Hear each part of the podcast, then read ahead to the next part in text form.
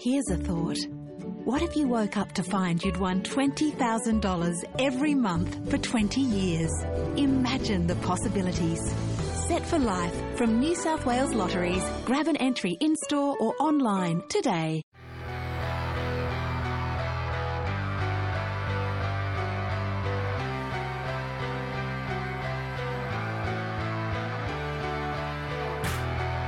Welcome to the Brisbane Football Review, powered by Outside90.com.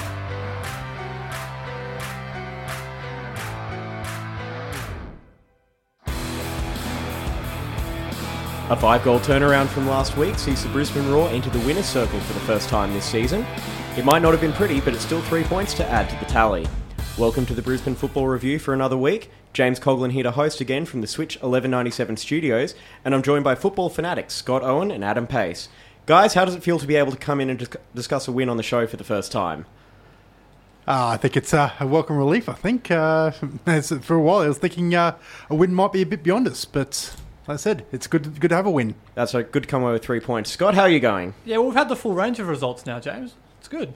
I know. good to be talking about a win for a change. It was very nice of the Roar to actually get those three different results out of the way so we can see which result brings us a better episode, I'd say. Oh, so, yeah, we'll go with that. Something Thanks, like that. Brisbane Roar.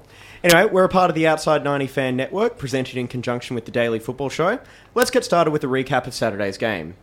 So, in the early kickoff on, in the afternoon, the Roar took on the Mariners in a tight game that finished 1 0.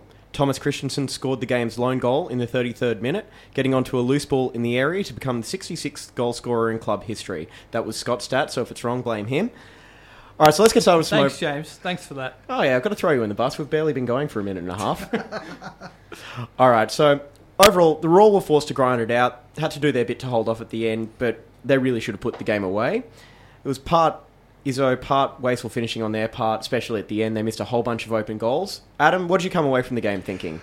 Oh, look, a win's a win, but I think uh, overall, I think we still probably are a bit off the pace as far as the rest of the league goes. Uh, like I said, I think the Borrello miss at the end, I think encapsulate his season at the moment that you know sort of devoid of confidence. But uh, look, a win's a win. There, we could have even we could have even lost it, you know, near, right near the end there. So I guess you've got to take some positives away from from the win, but from a bigger picture point of view, a lot of work still be done.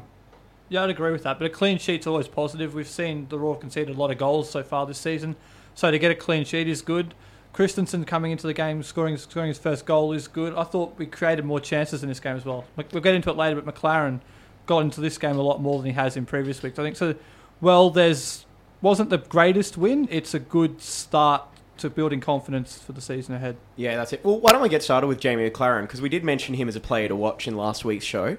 He was a lot more involved, getting in behind the defence, make, creating chances, but he just couldn't finish it. And I feel like that's probably a little bit of a confidence issue. It could be confidence. I mean, if you look at those chances, last season they're goals. So, well, it's not great that he hasn't scored yet. It's very encouraging he's still getting into those positions. And I think in a couple, maybe this weekend he might break that duck and score because I don't think he's. I think there's some stat going around. He hasn't failed to score in four straight games for Brisbane Roar, so he's hmm. probably due. Yeah, I think hopefully it all works out for the best this week. But it was encouraging to see him get a little bit more involved because he had been marked out quite a lot against the Victory and against the Jets. I, th- I think he was happy to actually to um, take on sort of a defence that's a little bit more looser, I guess. Yeah, he, you're right. He has been marked out by you know by a tough centre back. You know, last two weeks. So to have a little bit more room, um, I think helped. I think I think he's due, but I, I think you know if you're sort of a punting person, I think you know getting on the first scorer for Jamie McLaren might be actually a decent bet. And of course, Campbell. that he's not a tough defender there, Adam? He's a great defender. For us, maybe. Oh no, he did, he, I think. In fact, he actually had his moments. He did. He didn't seem to play poorly enough to get pulled at halftime. So I suppose that is an improvement for him. Admittedly, he uh, Jack's Fat he was a lot better than what he has in the past two weeks. So. That's it. All right. Well, hopefully that uh, changes for Jamie McLaren. Let's move on to a real standout guy for me. That was Jack Hingert. Now, look, we were fairly critical of him last week against the Jets, but I thought he bounced back phenomenally, and his effort down the right touchline was, in my opinion, the main reason for the Roar's goal. Yeah, well, as I was going to say, it was his effort that was that led to the ball spilling out for Kristensen to put away. So that and that's no, that was his goal almost. So yeah, he's uh, like I said, I think obviously he obviously is a confidence player, and um, like I said, he had a good game. And when he has a good game, I guess you know we're going forward and going well. And I think what really stood out for me was the fact that he didn't let last week get to him. It was a week later, and he just went, "All right, new game, new approach. I'm going to go in and do my thing." And that's one thing that I, I suppose, I kind of forgotten about what he could do from last season. It was just that industrious work up and down the sideline, doesn't stop running, and I feel like that's something that he's going to really be useful for as the season goes on.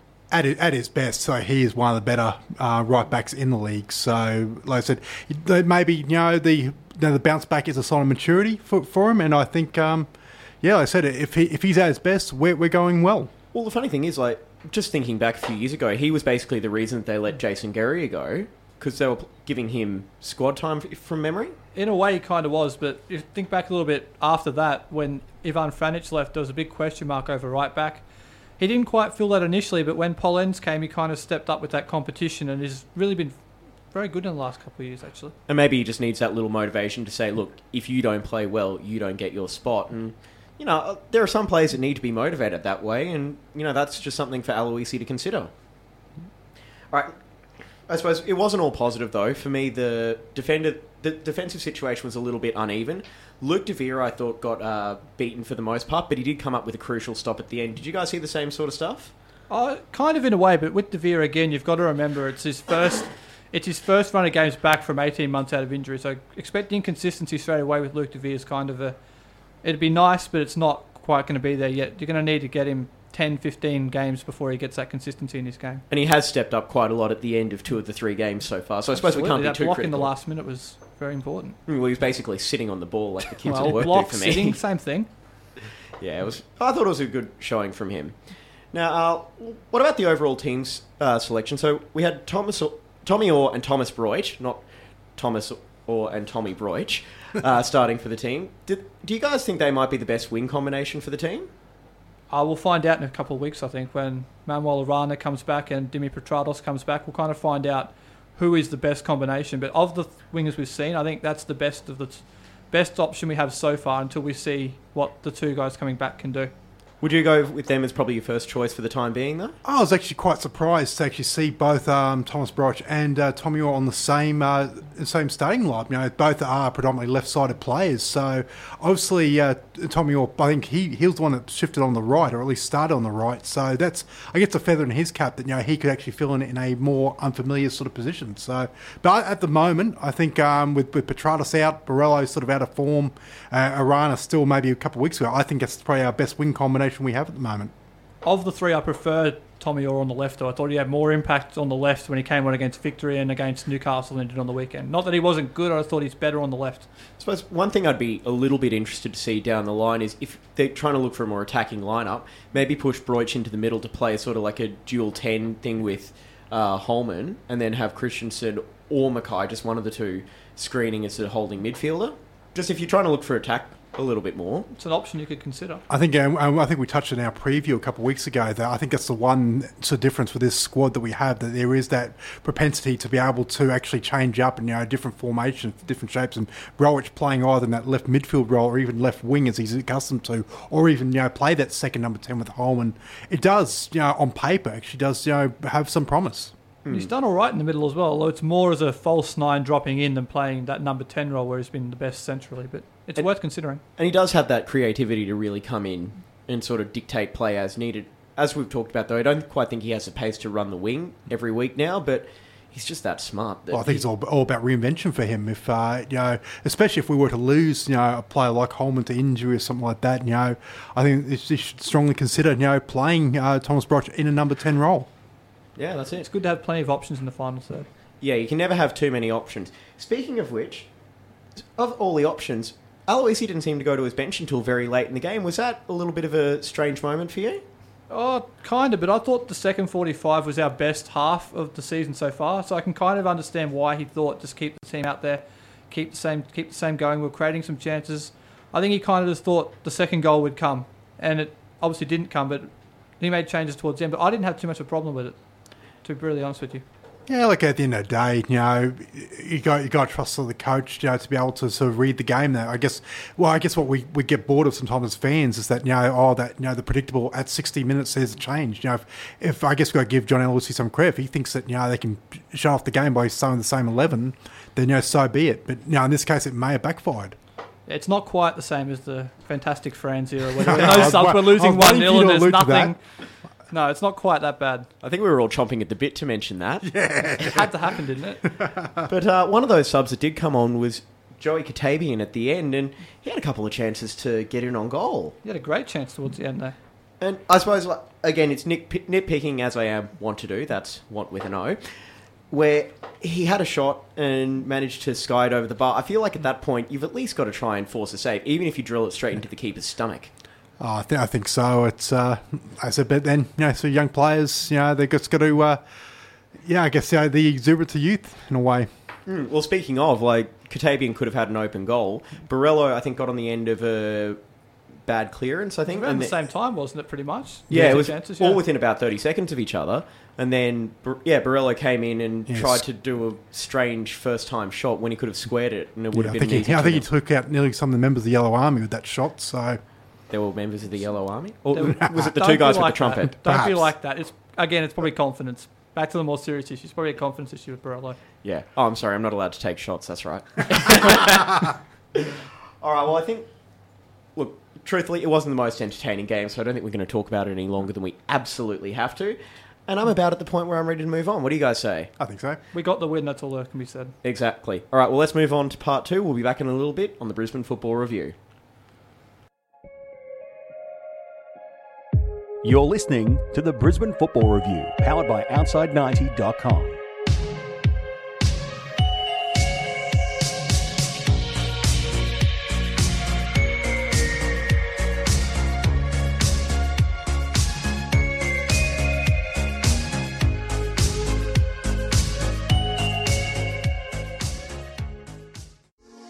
Welcome back.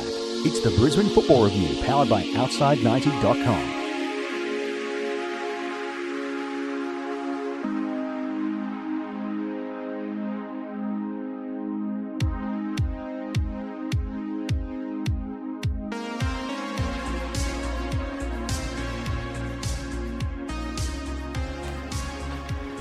And welcome back to part two of the Brisbane Football Review, part of the Outside 90 Fan Network and presented in conjunction with the Daily Football Show.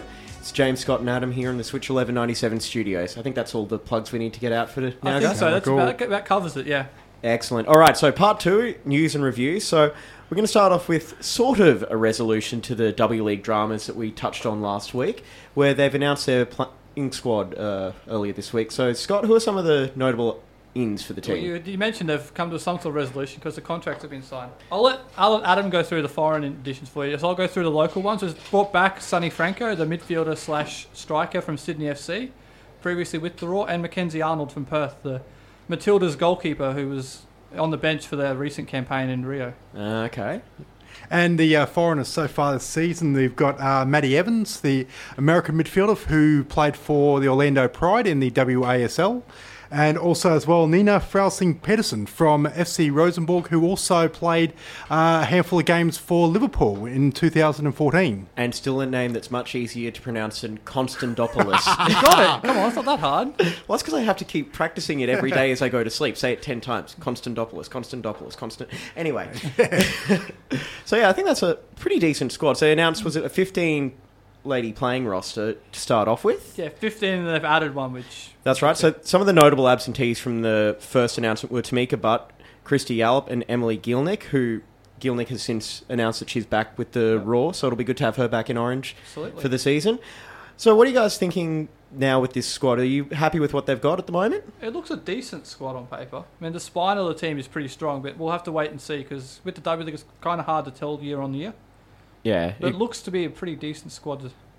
and it's whatever Melbourne City can afford. Yeah, I I was think, gonna- hasn't? Yeah, I was Melbourne gonna City's kind say- of just like we're just that- so far out in front, but Yeah, no, I was going to say the yardstick, unfortunately, is Melbourne City, and you know, like I said, but like I said, we t- we took that team to um, to penalty shootout last year in the semi-finals. So, look, with a few new, new sort of ex- you know extended sort of roles in there, who knows? We might we might actually get a win, maybe the first win against them. You never know. And also, I suppose, like as was the case with the Roar when they were playing quite well, the men's team, it's challenging the rest of the league to get up to that standard. Like no one's going to make make Melbourne City play down, so why not give them a challenge? absolutely. And the Roar have been traditionally very strong in the W League as well. That's it. Uh, So they've got 16 players in the squad. There are some more to come. It is it, I think it's twenty, isn't it? The minimum or something like that. Anyway, so there Something probably like should be a couple more to add. But And as we mentioned, like all of the original contracts are going to be honoured. So a lot of that. we think so. We're not one hundred percent sure how that. that that's what I've seen reported yeah. anyway. And yeah, any any of those dramas appear to be being thrown square in the lap of former managing director Mr. Cobb. Yes, so Mr. Cobb. Yeah. Anyway, let's move on to that. Weekend recap. So there were four other games besides the Roar. There was Perth beating Melbourne City 3 2 on the Friday night game, and I, I did not see this one coming, honestly. No. Well, we'll get to the coaching thing in a minute in the, when we do the preview. Kenny but- Lowe lost it at half Yeah, time. we'll get to that later, but I thought Perth were very good actually. Andy Keogh got a hat trick. He did. He was. He's very. I think he's with all the high quality strikers in the league. He's going a bit underrated. Underrated. But again, with Perth, it's set pieces. They scored two from set pieces in this game, and it's one of their biggest strengths, I think. Yeah, Adam, what did you make of that? I yeah, I think I don't think it was actually as big a surprise as what people sort of thought about Perth. You know, we, we always said that you know they, that they, they were going to be up there this season. I think they may have taken one step to prove that they may actually be contenders. And that was that was a big win, especially with City's momentum after the derby. And uh, and yeah, look, I I think they're they're one of the uh, top teams at the moment. And as we would, you know, uh, for me, Perth have kind of recruited under the radar, but they do have a very deep squad. It's a very good squad in Perth, actually. All right, so let's move on to for what for me was probably the game of the round: Melbourne victory in Adelaide. It any you know hesitations about watching after the Roar game were taken away from that. It was a classic finish. Uh, I, th- I think you know where I, I sort of alluded to earlier in the piece that you know that the standard of the games you know between the Roar Mariners game and uh, the the sort of the Melbourne Victory Adelaide game, I think it's just night and day at the moment. Those two sides are very. You know, sort of skillful as far as you know where they're at in the season, and it was it was a great game. I think I think even people that are non sort of you know football fanatics, I think would have actually enjoyed that game, especially the drama at the end. Well, that's what I saw a lot of after the game. It was a lot of you know this is how you advertise the A League with games like this. And while yeah, okay, we're not going to be on the same level as some of those top European leagues. If we can produce entertaining finishes, then why not? That's also about to point out. That's the kind of game you show to the broadcasters if you're trying to get a new TV deal, because that game had almost everything. But with Adelaide, again, it's injuries. Henrique is now out along with Sirio and Carrusca, and so they're kind of Yeah, they're in a bit of trouble there, I think. Although the young kid O'Doherty and McGree were yeah, weren't too bad, and Danny Choi. I said, don't forget Danny Choi. He nearly, he nearly wrote the fairy superstar. Well, now we get to find out if these guys are able to step Absolutely. up on a consistent basis. Because if there are key players out for any sort of thing, you find out how good their backups really are. It's all well and good to come in and produce for one game, but if you're going to need to do it for six, seven, eight weeks on the trot, that's where you're going to find out if you're a starting caliber A League player. But I think as well, uh, just just quickly on that as well, we talk about those young guys from Adelaide as well, but also Sebastian Pasquali's um, sort of form so far. He was the one who led off the pass for Rojas to win the winning goal, and you know, for 16 years years old, you know, he uh, hopefully he's going to be you know, a sensation for for Australian football for years to come. Well, uh, yeah, I know. He's actually probably one of the few 16 year olds who actually can justify being overly confident in himself. Well, Tommy Oar was the other one. so we might see Pasquali off in Europe pretty soon too, because he's a very good young player. Yeah, well, if he's good enough, send him over. As long as he's getting game time. Exactly, it's important. Is it, Anyway. anyway, well, that's just one thing I always notice about the A League. Now, if they're good enough, they can actually stay here and play, and I feel like that's not quite as much of a detriment as it would have been, say, five, six years ago. It's a good education for young players, the A League. And it is quite a physical league. Anyway, Saturday doubleheader: Sydney FC against Wellington. Kind of like the Roar Smash game. and grab. Yeah, less said the better. Wellington weren't too bad, but you got to defend better than that in the last minute. Yeah, exactly. A dramatic finish, at least. Yeah, no, I think Sydney, I think, proved that you know they are probably you know at the top of their game at the moment. Wellington were, look, they were better, they were better than last week against Perth, but like I said, they're they're zero three at the moment, and look, there's going to be a long road back for them if they're going to um, sort of you know, contend this season. But they've got the squad to do it. It's just, a, I guess, it's a belief in actually putting the result together. Now I watched about first ten minutes in the final twenty minutes of the final game on Sunday. It was the Wanderers against Newcastle. Their first game at Spotless Stadium, the Yeah. AFL field. Yeah, the showgrounds. And boy, am I glad I tuned into that final 20 minutes when Newcastle just decided to run over them at the end. Came back for a 2 2 draw, and boy, And Newcastle looked really good in the last 20 minutes as well. That's a, that's the thing. The Wanderers were so good in the first 45, and then they just kind of it kind of flipped in the last 20, 25 minutes with Newcastle. It was unbelievable. and for me, what really stands out is the way Newcastle finished the game. Like, for me, that's always what you look for in a team that's going to be in contention down the line.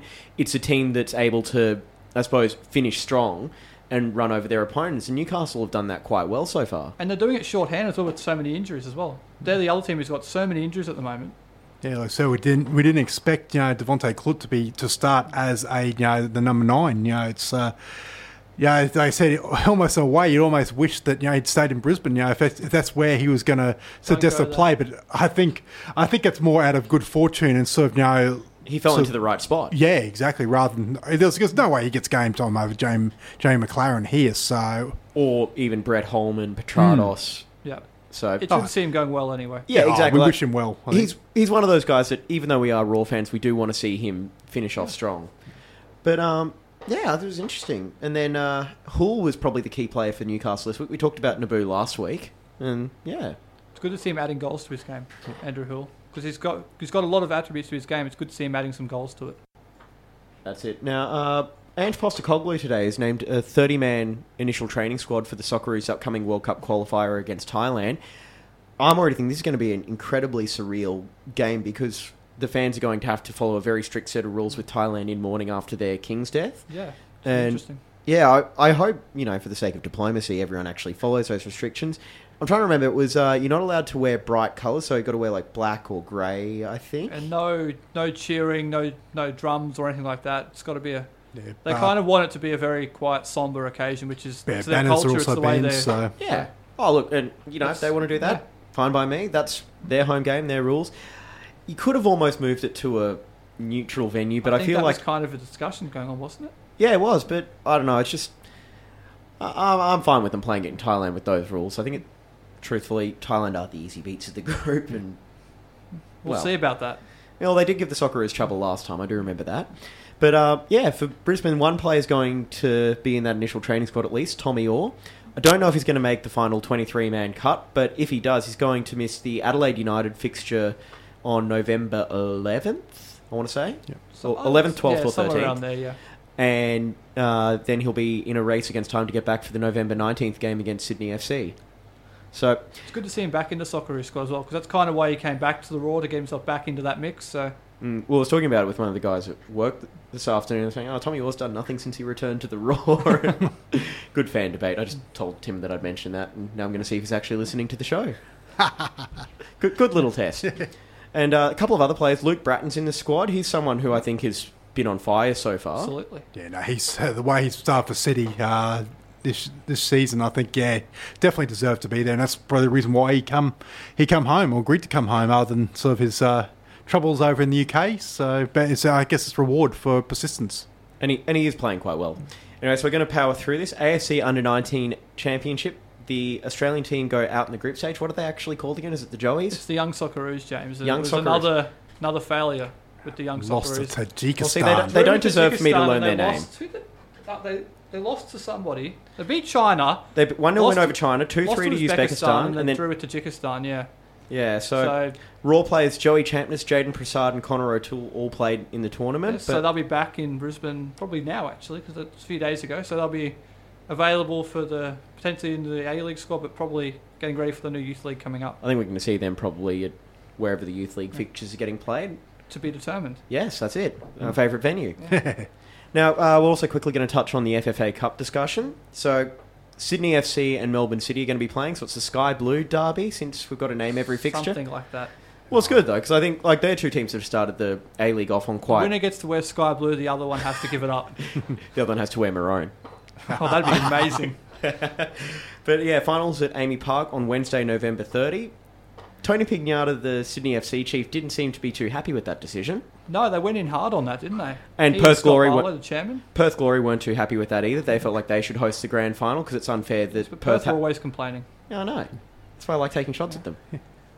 Yeah, but I think the the FFA have really once again. I think you thought they would learn learnt their lesson last year with Tony Sage going off his nut about about it. You know, look at the end of the day, you know, it's, they, the FFA need to be sort of clear and decisive on this. Is that where they stick the final somewhere and stick by it. You know, if, if it means that it's two two neutral teams, so be it. You know, you've had six months' notice for it, but you know, this whole let's let's make it make a deal at the final minute. Uh, I think you know, it's any wonder that you know Tony actually gone off about it. Well, and I don't like- blame him. So there's been a few. Yeah. There's been a few weeks between the quarterfinals and the semifinals. They could have communicated. Okay, the final will be in the winners' round of this game. Yeah, that's So if it was going to be the winner of Victory and City hosting it, why didn't they just say that two weeks ago, and then there would have been no argument from Sydney. Yeah, that's it. Well, what would have, uh, what really, uh, uh, what I like is the idea. Uh, I think it was Simon Hill who had it. Put the final in Canberra every year.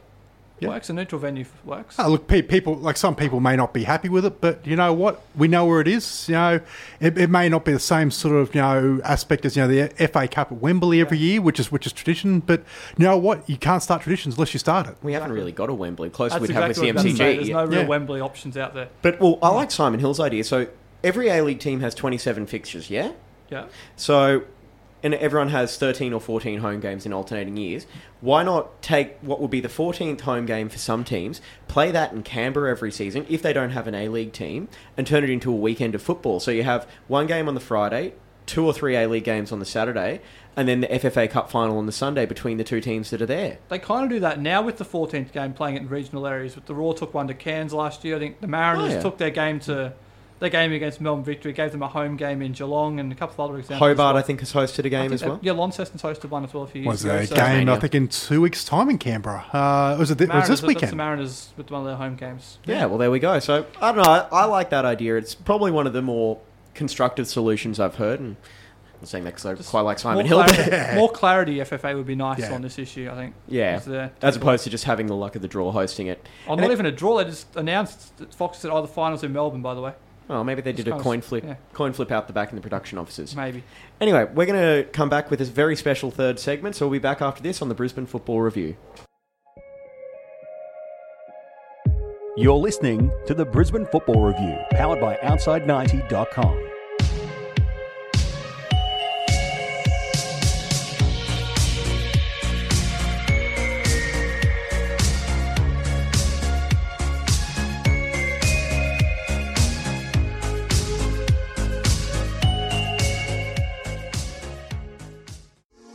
Welcome back. It's the Brisbane Football Review, powered by Outside90.com.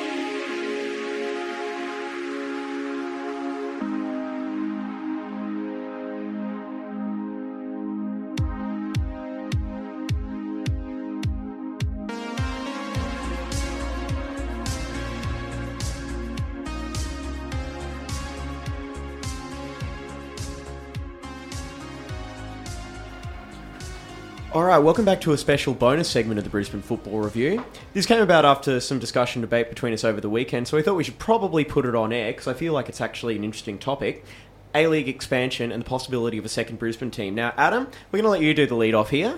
Yeah. What's look- going on? Look, there's uh, been obviously the expansion issue. I guess has been sort of been flaming for a, for a couple of years now. But uh, ever since uh, Greg O'Rourke, the new uh, FF, uh, the new A League chief, I should say, has sort of come on board, the whole talk of expansion has sort of you know gone to the sort of the next level again. And the, obviously, the reports in the last sort of week or so about former Brisbane Roar coach you know, and former Gold Coast United coach Miron Bleiberg talking about a second team coming to Brisbane and um, and as, as far as a consortium that are willing to sort of uh, to invest in a second A League license in Brisbane. Well, are these the guys that we've been hearing about that might be interested in the Roar license? I don't. I'm not sure. We're not quite sure who's behind Hmm. it because he's just saying I can't tell you who's behind it or anything yet. But just Mop Bleiberg saying Well, I don't would- have people. Well, I wouldn't be surprised because like some of the things we're reading on social media and reports and whatnot is there are there were people interested in taking the Roar license off the Bakries, and I'm wondering if they've just said, "Well, look, there we don't think that's a fair deal, so we're just going to try and start up our own team." It's probably more probably more likely than not that it is the same people. Like we didn't know then who this consortium was then. So look, you, you could probably you couldn't rule in or out that the same same sort of um, the mob, I guess.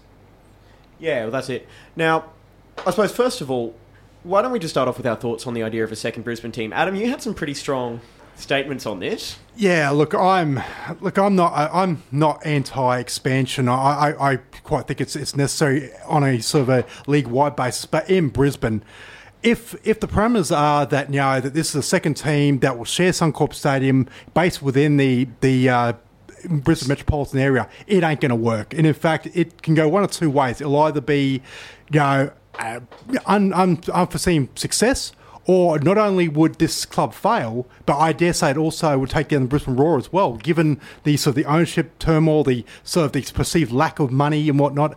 And I just think, yeah, no, if it's if it's a second club to to you know almost challenge the Roar in this belief that oh by having competition will um, make the Roar better. I think they're seriously mistaken because I think it'll go the other way. You're cannibalising the support, the, the little support there is at the moment.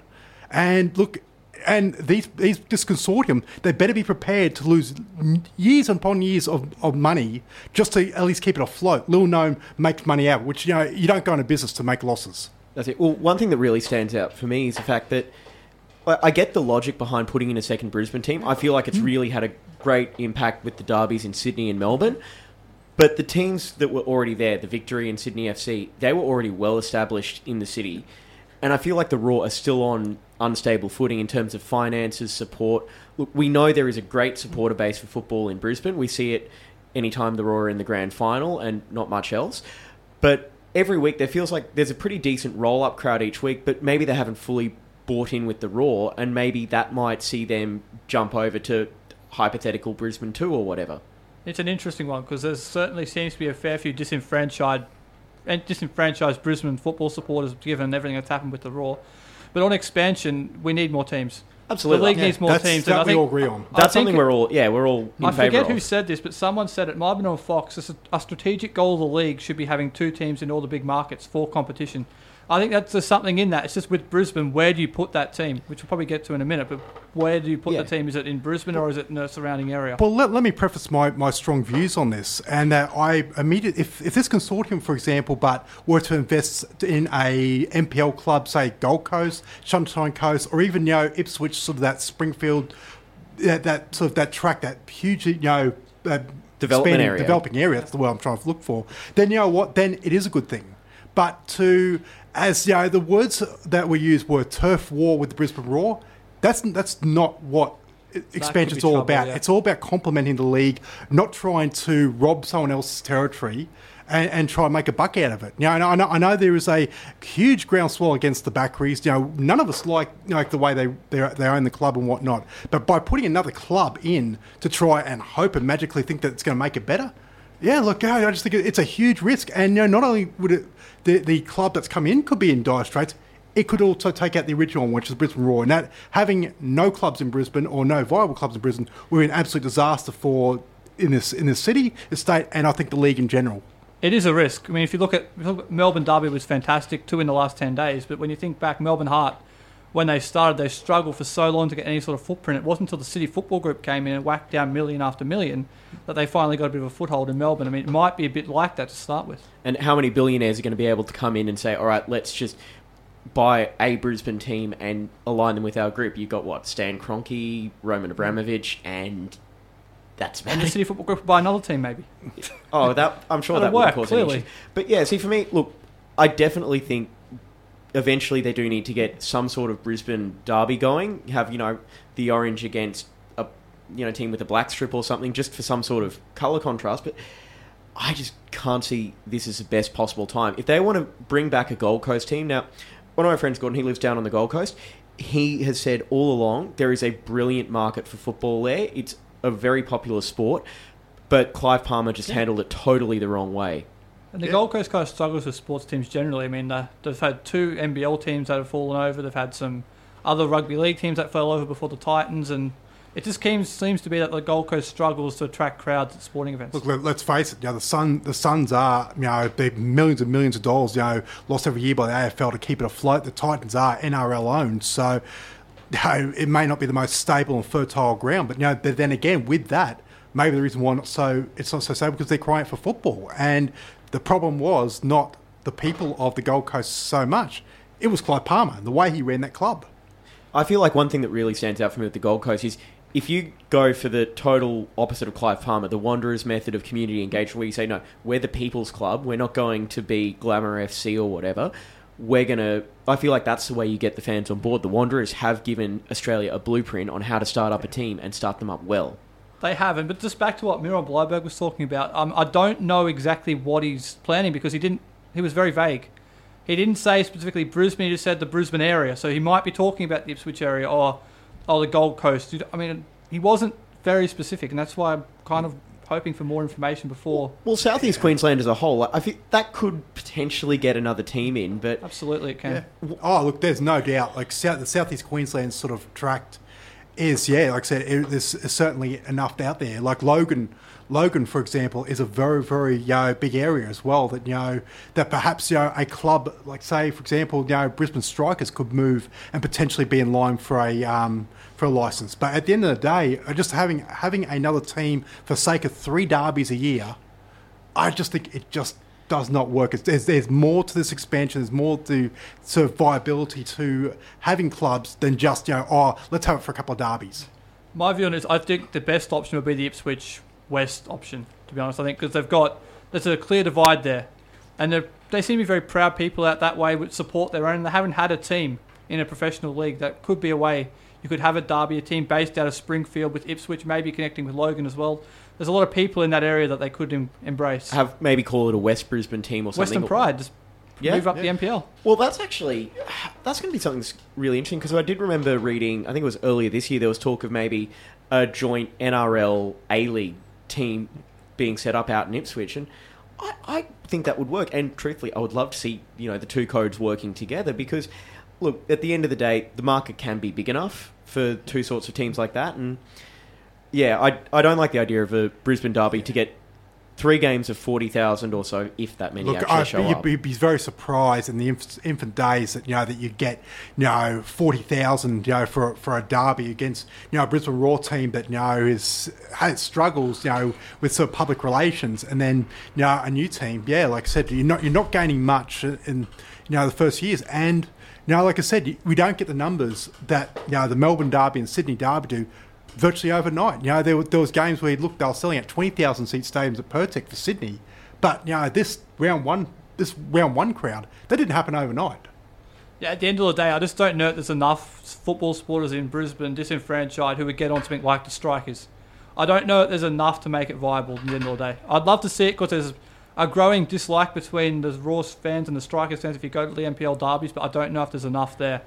See, I feel like there is a whole group of, I would call them casual fans in Brisbane who say, oh, you know, we'll go to a few Roar games per year, but they wouldn't necessarily identify themselves as maybe Brisbane Roar diehards. Are they going to jump on the strike and be a Strikers diehard, though? That's the question. Yeah, well, that's it. That's going to be, that will be interesting to see, but I suppose, look, we've had our say, so I think we're all on board saying maybe not a Brisbane second team, but if the A League was going to expand, for me, I feel like there are so many better places to put in a team. First and foremost, Canberra. Like Canberra's that for right me, up there. that for me is one daylight, and then a lot of the other candidates.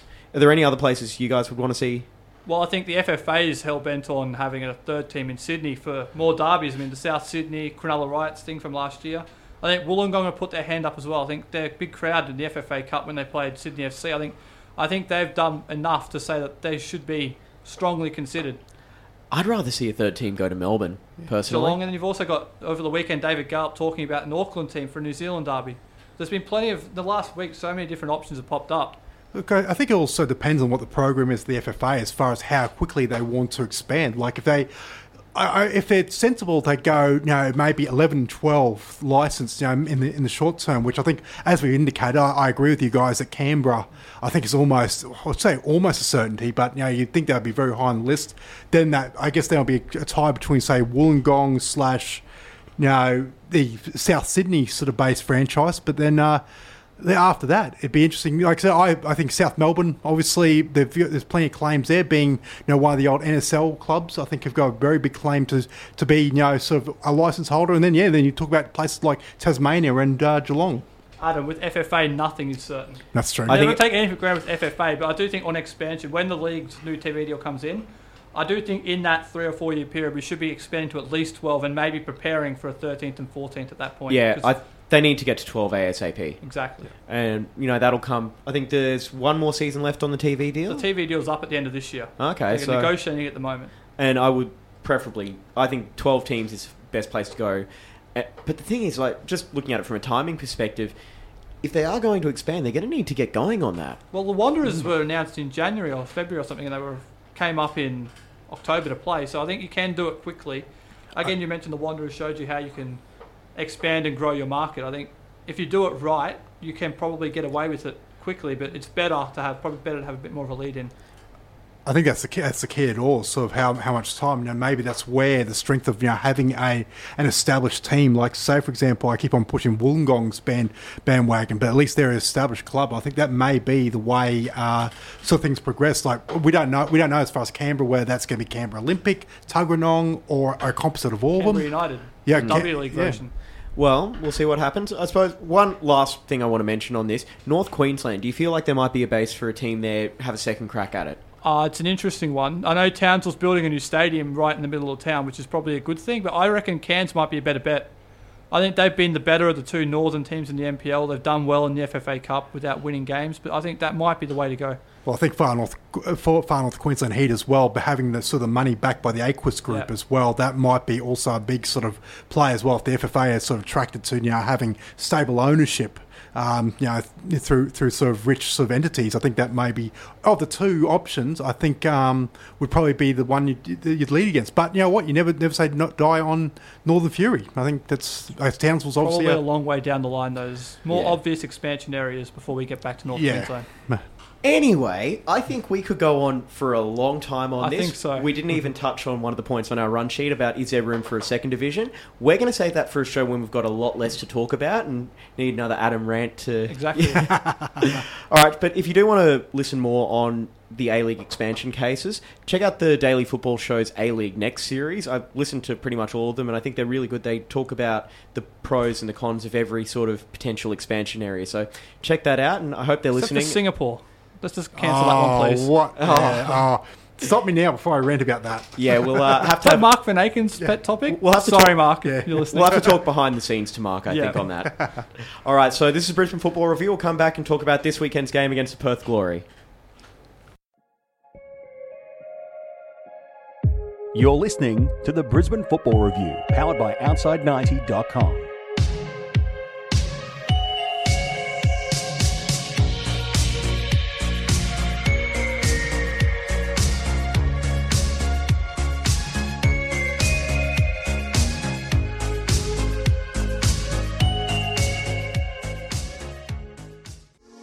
Welcome back.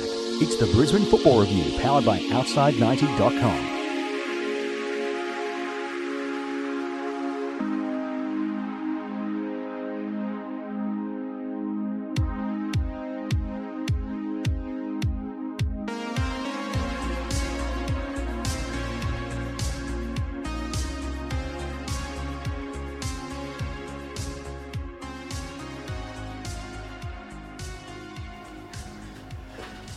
right, here we are for the final section of the Brisbane Football Review. James Scott and Adam to look ahead to Sunday's game between the Roar and Perth Glory at Suncorp Stadium. But before we do that, though, Scott, how can people get in contact with us? Okay, so we've got our Facebook page, facebook.com The Roar Review. We've got our Twitter at Roar Review. Oh, you can listen on Switch 1197. And also uh, Audio Boom and Audio iTunes. Boom iTunes podcast. As, as I'm sure you're realising, because chances are that's how you downloaded us in the first Probably, place. yes. Yes, all right. So, uh, any listeners we want to say yes, hello to? we have a listener in the United States, JC Morgan. So, Shout out to, to you, JC. Yes, g'day, Thanks very much. Love the initials. exactly. All right, so um, four o'clock Sunday afternoon, Brisbane, Perth, Suncorp Stadium. This is actually going to be a surprisingly intriguing game. The last few years, it's lacked a bit of fire, but all of a sudden, Perth are flying, and it's going to be a pretty tight game. It'll be a good test for the Roar to see exactly where they're at after two road games against what are perceived to be lesser opposition, although Newcastle's kind of blown that out of the water. It'd be good to see the Roar play against one of the teams that are right near the top of the table. Be a good test for them. Adam, what are you looking for? Ah, but I think um, I think Perth are one of the benchmark teams the league so far, and I think they they're gonna be they're gonna be tough to serve to knock off. I, th- I think from a Brisbane Roar point of view, I just think an improved performance again on top of of confidence built from Central Coast last week. I think. Um, I think that's where we should be looking at the moment. But like I said, at home we're a much different side. You know, our record is probably one of the best in the league at the moment. So, look, you, ne- you never know. Uh, the home uh, the home ground advantage may actually play for us. Well, interestingly enough, you mentioned the stats. So, all time between the two clubs, played 34, 18 wins for the Roar, 8 for Perth. At Suncorp, played 16, 10 wins for the Roar, 2 for Perth. There it is. And uh, I seem to remember a pretty interesting game. It would have been April 2012. Do you guys remember what happened then? Perth don't oh. like talking about what happened that day. That's for sure. I do. I, it was a clear penalty. I don't know what they're arguing about. Anyway, Yeah, well, funny story from that day. I was sitting on halfway, and I'm used to sitting around in the den where you can sort of l- lose your mind a little bit. And Berisha missed a chance just before half time, and I probably went on a good 30 second rant. In essence, it was Berisha, you're a striker, you're paid to shoot, not think. We had a group of 14 year old girls in front of us who just turned around and looked at me like I was absolutely mental. Well, and I you was. are, but- Yeah. it was just still funny. And yeah, another one of those games where I uh, couldn't talk for a few days afterwards, but it was well, well worth it. fun times. But yeah, I suppose Perth Glory 2016-17, they did a lot of their recruitment early on in the off-season, it felt like. So you forgot some of the players that they added, but they've got a surprisingly deep squad. And it's a lot of West Australians as well. You look at Adam Taggart, who might be back. I mean, they've got some young players from Perth as well. Shane Lowry's back from the January. You look at some of the guys; their names are escaping me. Rhys Williams is one who they brought back in the off season. I But don't- I'm just trying. The, the, I've had a blank on who they've actually recruited, but it's a very good squad. They've got Lowry, they've got, uh, who else? Richie Garcia, Rhys Williams. I think it's like 14 West Australians in their squad. Yeah, Ross, Rostyn Griffiths. Who else they got? Uh, Adam Taggart, who Yes, I Taggart. believe was injured last week. He may yes, or he may didn't not make be. the trip to Melbourne, so I haven't heard anything this week. Probably won't find out until after you've listened to this about whether or not he's in the squad or not. Yeah, that's the joy of doing a podcast. Everything's on delay, so this, this is where we find out the Roar or Glory will sign like Cristiano Ronaldo or something on delay. Well, it won't be the Roar, but anyway. yes, anyway. But uh, they've got plenty of danger men in the squad, especially up front. You've got Andy Keogh, who scored a hat trick, and then Diego Castro, who was one of the best players in the league last season. Yeah, look, and you also can't forget um, the Bosa Marinkovic as well. He's he's the, the maestro so behind that as well. And you know, like I said, we allude to about their, their set piece, you know, stuff, and it, it all goes through him. So Yeah, that's it. And uh, at the back, Liam Reddy, and I know the Den's going to give them give him lots of stick as per usual Yes. on the weekend. Oh, something about songs. some alcoholic beverages or Yeah. something. Yes, which uh, we won't go into any more detail. Anyway, on. on set pieces, it was the FFA Cup when these two sides met in the preseason or preseason FFA Cup. The two goals were both set pieces from Dino Djulbic. I think they got three out of their six in the last game in the A League. The It- six three game, I think three of them were set pieces. So that's been an area that Perth have been very strong against the Raw at, and it's probably an area that John Lewis is, should be preparing the side to defend better at this weekend. And one thing that just popped into my head, Mark Warren. So he was fairly Park average. Footballer. Well, he was pretty average that first time that they played, I believe, and Aaron Williams as well. In, when those two sides met early last season, and then since then they've kind of bounced back and become, if not world beaters, then pretty stable members of the Perth squad as well. Yeah, Mark Warren kind of gets that park footballers rap, but the last half of last season, the start of this year, has been pretty decent. He's been not been the best, but he's been all right. I think he'd be one of the uh, the most improved footballers in the A League. You know, from I guess we didn't expect much from his Sydney days, but he seemed to have thrived over in the West. And uh, I wouldn't say thrived. He's just been He's gotten better. he's been A League caliber left back. well, like I said, le- left back to tough position to It sort of find quality. But you know what? He he does the job every week for for uh, Perth. He's keeping import Joseph Mills out the side as well. So he must be doing something right then. But uh, one player that is, go- or what, not one player that's going to be missing, is actually the coach, Kenny Lowe. He's accepted a two match touchline ban for going off at the referee on Friday night. I wonder what he said to him. Well, if we can kind of gauge what he said based on his press conference, which he wasn't supposed to do either, he wasn't particularly pleased with the physicality being ruled out of the game or something like that. Anyway, Yeah, I did like, um, I think it was the interview with SBS afterwards where he said selective amnesia as to what he said. Which is, you know, fair enough. It was the old Arsene, Arsene Wenger line. I did not see it. he doesn't see anything. He needs to go to get some glasses. Anyway, we're Anyway. not talking about the Premier League on here. Yeah. Oh, I'm sure we could. I don't. no, we're not talking about the Premier League on here. Says the Man United fan. ah, that explains it.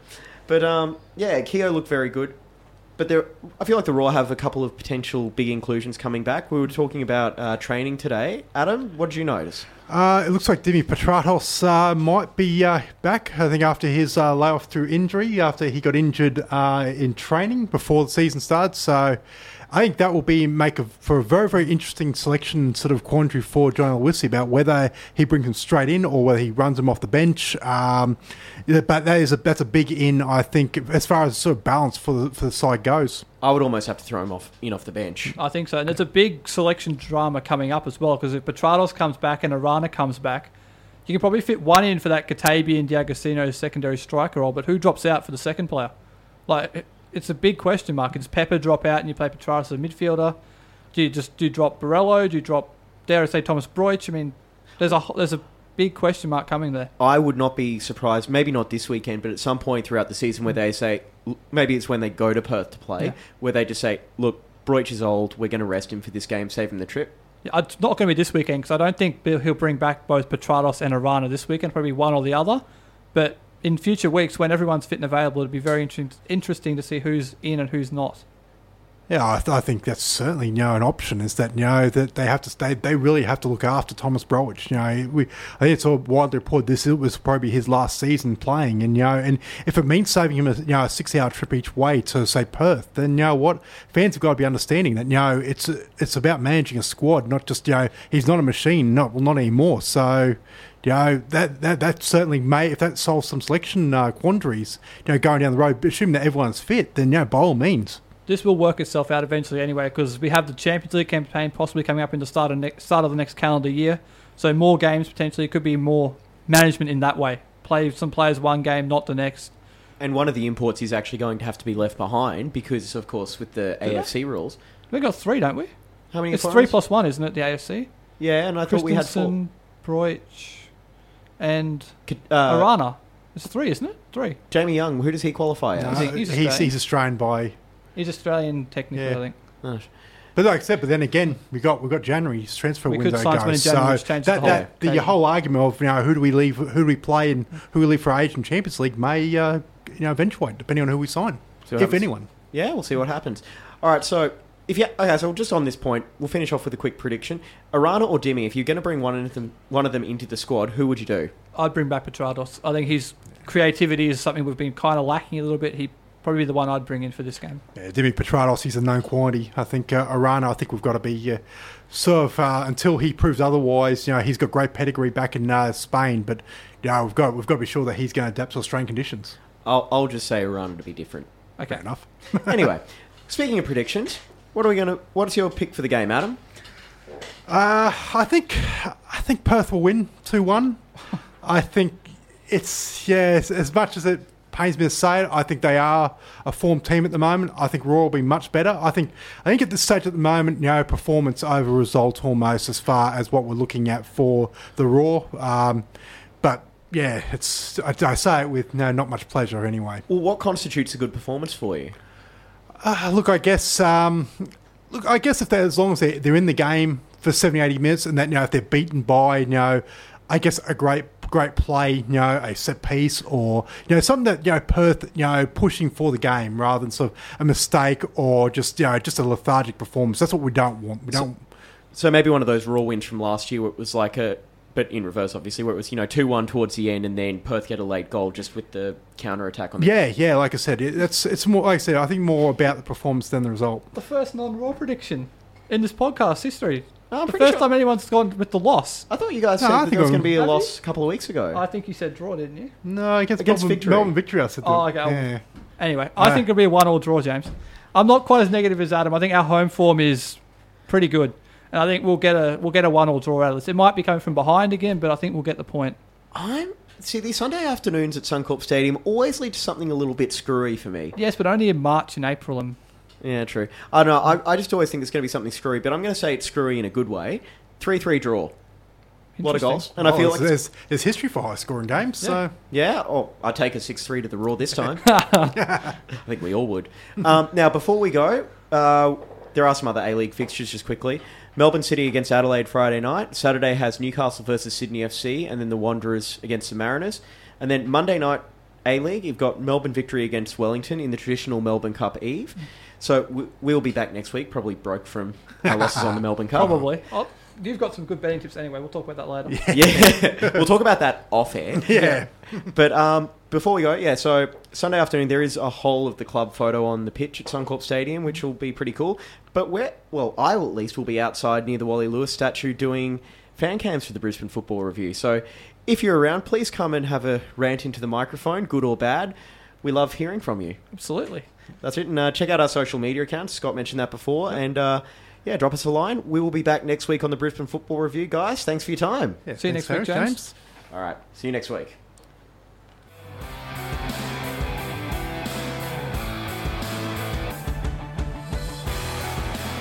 Thanks for listening to the Brisbane Football Review, powered by Outside90.com.